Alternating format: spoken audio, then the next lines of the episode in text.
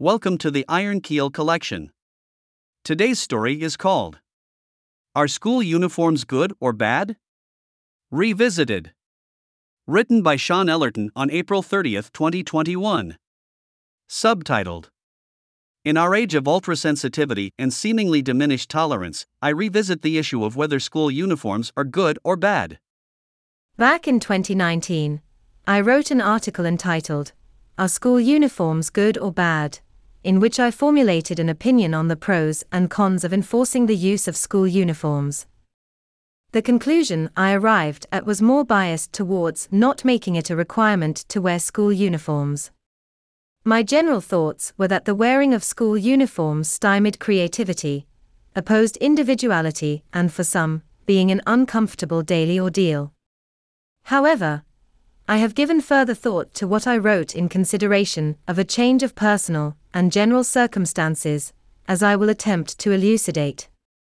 Oddly enough, the trigger that got me rethinking this came from listening to an interesting U.S. Supreme Court case between a cheerleader who got punished by the school by suspending her from varsity activities for a year because she dissed one of her coaches on the Snapchat social media platform after not being accepted into the varsity squad of a cheerleading team. The live recording of the Supreme Court case is on a YouTube link from PBS, which can be found here. One might think it extraordinary how such a seemingly minor case can arrive at the Supreme Court level, but the arguments presented here transcend to the overall issue of what are the accepted boundaries of free speech and how they are applied to those off school grounds or campuses and, in general, public spaces. During the Supreme Court hearings, a section was devoted to highlighting the differences of what constitutes something offensive being said or displayed is genuinely harmful or not. For example, would a person find it difficult to function normally in whatever act that person was involved or doing as a result of being offended or not? Would the display of offense instigate violence or disturbance? For example, most would agree that spreading the doctrines of fascism that were upheld in Mussolini's Italy or Hitler's Germany would be considered an incitement to disturbance, thereby crossing the boundary of what is accepted as free speech. However, as repugnant as it is, as this had happened to me during my own school days. Calling someone fat in school is not going to create civil unrest or a disturbance, and therefore qualifies to be within the boundaries of free speech. As for the student in the case above, where she planted the F bomb numerous times on Snapchat about her coach and school, I would assume that the majority would view this as practically normal behavior for a 14 year to express.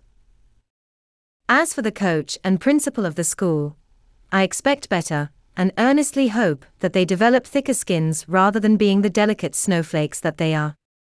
To play a little hyperbole here, we are not dealing with a disenfranchised adult like Aum Shinrikyo, who was denied entry into Tokyo University and denied being elected a politician, and then being so embittered, he decided to launch sarin gas attacks on the Tokyo metro during the 90s. Returning to the court arguments, examples were cited in the hearings, such as what can be displayed on one's clothing in school. From my own school days in Colorado, there was no uniform code except that clothes had to be clean with no obscene language, raised middle fingers, or crude pictures of private parts on them. Looking back on those days, I recall many students in high school who displayed an array of political, religious, and other significant symbols on their clothing. They included the nuclear disarmament peace sign, Confederate flags, holy crosses, hammer and sickles, Black A anarchy symbols, and many others. Boundaries were crossed when the occasional swastika made its way in as well, but not many did, and those who did were severely frowned upon and encouraged to wear something a little less controversial. This extended, of course, to hairstyles and general appearance. For example, skinheads and goths have their own subculture which they display openly to others and usually as a proud reflection of their standing rather than aiming to offend. Incidentally, one of the biggest myths portrayed is that skinheads represent the fascists.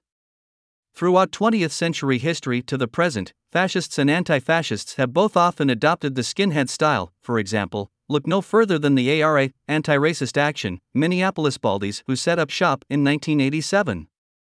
Further reference can be found in Mark Bray's comprehensive and surprisingly objective and informative book, Antifa, the Anti Fascist Handbook. However, I think times have changed and tolerance has all but died in the era of the ultra sensitive snowflake and the widespread conflagration of social media. I, for one, enjoyed mingling with so many different types of people back in school and often asked questions what that badge symbolizes, or why do you wear dreadlocks, or why dress in that color, and so on. I even struck up a conversation with someone wearing a swastika out of curiosity.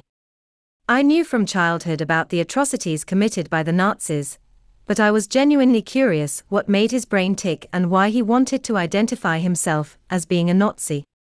Equally so, speaking with an anarchist dismissed my gross misperception that all anarchists want to do is cause chaos. I could not be more wrong. The only group I didn't really get along with were the jocks, the ones who wore those varsity jackets, and all look that they have been airbrushed from a magazine, and have families, who have every intention in getting them into an Ivy League school. I made further reference to this in an earlier article entitled My Childhood Obsession with Communism, in which the main subject of discourse with the jock types was sports and girls. Unfortunately, in today's world, at least in the more affluent first world countries like the United States, Western Europe, Australia, and Canada, the tendency in general is to strike first.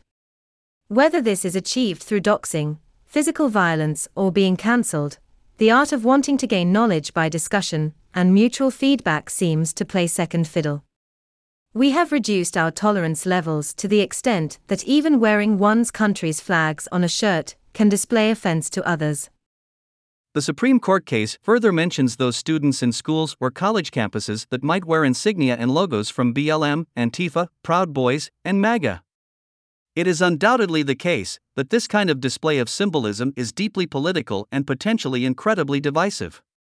The same, of course, applies to symbols of religion, particularly within those countries where tolerance of other religions is unacceptable, even punishable if practiced.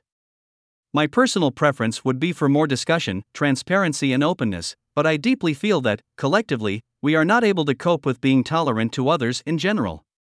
Perhaps we never will. This brings me back to the point of uniforms in school and weighing in whether they are a good thing or a bad thing. Having a son who now wears a school uniform, it does make life simpler in knowing how to dress him, and it is reassuring to know that he takes pride in his uniform. However, I am aware that some children really do not feel comfortable in a uniform, and I can relate to this as well. As mentioned earlier, I liked the variety of how others dressed, and how they exhibited their individual personas.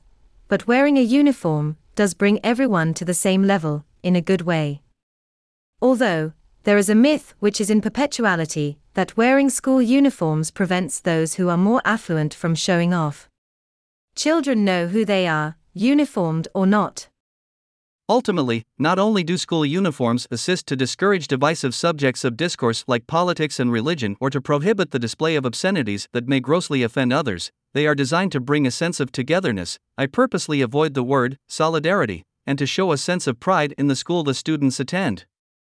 Of course, there is the ease of knowing what clothes to choose and not having to worry about what others will wear or how others will perceive one based on their dress sense. There are always outliers, of course, but, in general, it seems to work consistently well in the world of school education.